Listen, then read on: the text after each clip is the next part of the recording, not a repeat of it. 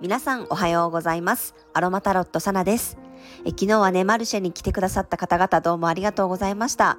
もう私の中ではね、完全にアウェイというか、全く知らない土地で、全く知らない人たちとね、初めましてという状況ですごくこう緊張してたんですが、本当にこう皆さん温かくてね、リラックスして過ごすことができました。場所的になんかそんなにね、人が集まらないんじゃないかっていう話も出ていたのですが、もう朝からね、並んでいる方もいて、私もお昼もう1時ぐらいまではノンストップでずっとこう忙しかったりね、ちょっとトイレにも行けない水分も補給できないぐらいバタバタしていましたが、一瞬でこう時間が過ぎていってね、驚きました。もう本当に楽しかったですね。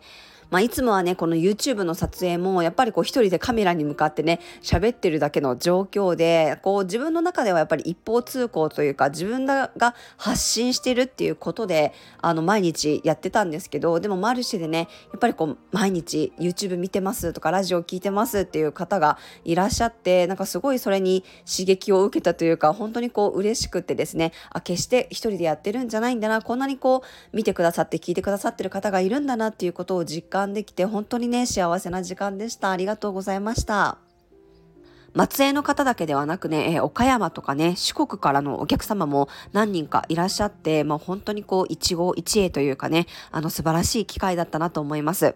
あと、同じくこう、出店していた方たちとの出会いもあって、まあ、基本私はずっとこう、家の中でね、仕事をしている人間なので、本当にこう、新鮮でしたね。マルシェの後には懇親会もあったので、まあ、交流を深めるね、会にもなって、あの、いろんな人からやっぱりいろんな情報をもらえて、やっぱり人と会うことのメリットってこういうふうにただね、楽しいだけじゃなくって、いろんなこうアイデアが浮かんできたり、みんなでこうすればいいんじゃないああすればいいんじゃないっていう話が出てきてね、すごくこう楽しかったです。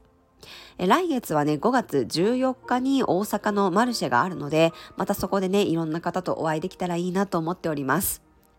はい、それではね、ちょっと今日もさっくりと星読みをしていきたいと思います。4月3日の星読みですね。月は乙女座からスタートです。蟹座の火星とセクスタイル、魚座の土星とはオポジションで、朝廷の三角形ができています。月が乙女座に入ったことで物事を調整する力が働きます。仕事の調整、スケジュールの見直し、あとは肉体を整えたり、いろんなことをね、軌道修正していくようなエネルギーです。私も昨日その初めてね、マルシェに出店したので、夕方からは皆さんで、こう次からはね、こうした方がいいんじゃないっていう話で盛り上がったり、私自身も、あの来月のね、大阪のマルシェに向けて、あ、次はこうしていこうかなっていう風に、自分の中でね、きっちりこう振り返りをする時間がありました。まあ、今日はそんな風に、例えば体に来ている人であれば体の調整、食べ過ぎ飲み過ぎのね、調整だったりとか、生活習慣の修正ができるんじゃないかなと思います。乙女座の月と魚座の女性がね、向き合う葛藤の角度をとっているので、こう広げすぎていたものを絞り込むようなね、流れになりやすいです。蟹座の火星とはトラインという調和の角度で、これ土と水のね、三角形ができていますので、自分の中で感情や愛情はあるけど、まあ、それが暴走しすぎていない、家族や仲間のためにね、向き合うことや頑張ることがあれば、そこにこうしっかりね、向き合うこともできそうです。そして明日はね、日付が変わって、まあ、夜中の1時22分頃に、水星がお羊座から大牛座に移動していきます。お羊座のね、直感力とか、スピード感のある考え方、コミュニケーション、企画力からね、ちょっとこう、ゆっくりしたペースになっていきます。大牛座っていうのは、ゆっくりゆっくりこう、咀嚼してね、味わって見極めるみたいなエネルギーなので、時間はね、少しかかるかもしれませんが、その分しっかり考えて、こう自分のアイデア、考えっていうものを形にしていくことができそうです。また水星がね、お羊座に入っていた時とはちょっとね、違ったね、考え方とか、ものの捉え方とか、コミュニケーションの仕方がね、できるようになっていくんじゃないかなと思います。